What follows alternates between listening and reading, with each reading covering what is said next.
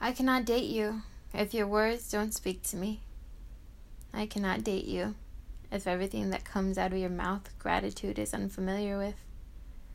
I cannot date you if you feel as though my time is less valuable than yours. I cannot date you if all you see when you look at me are curves. I cannot date you because when I look at myself, I see an hourglass filled with sand, and it is more valuable to me than it will ever be to you. I cannot date you because we can look at the same things, but we see something completely different. I cannot date you because to you I am the piece of wood you're going to toss in the fire and watch it burn just so you can keep yourself warm. What I mean to say is, these are the reasons I cannot date you.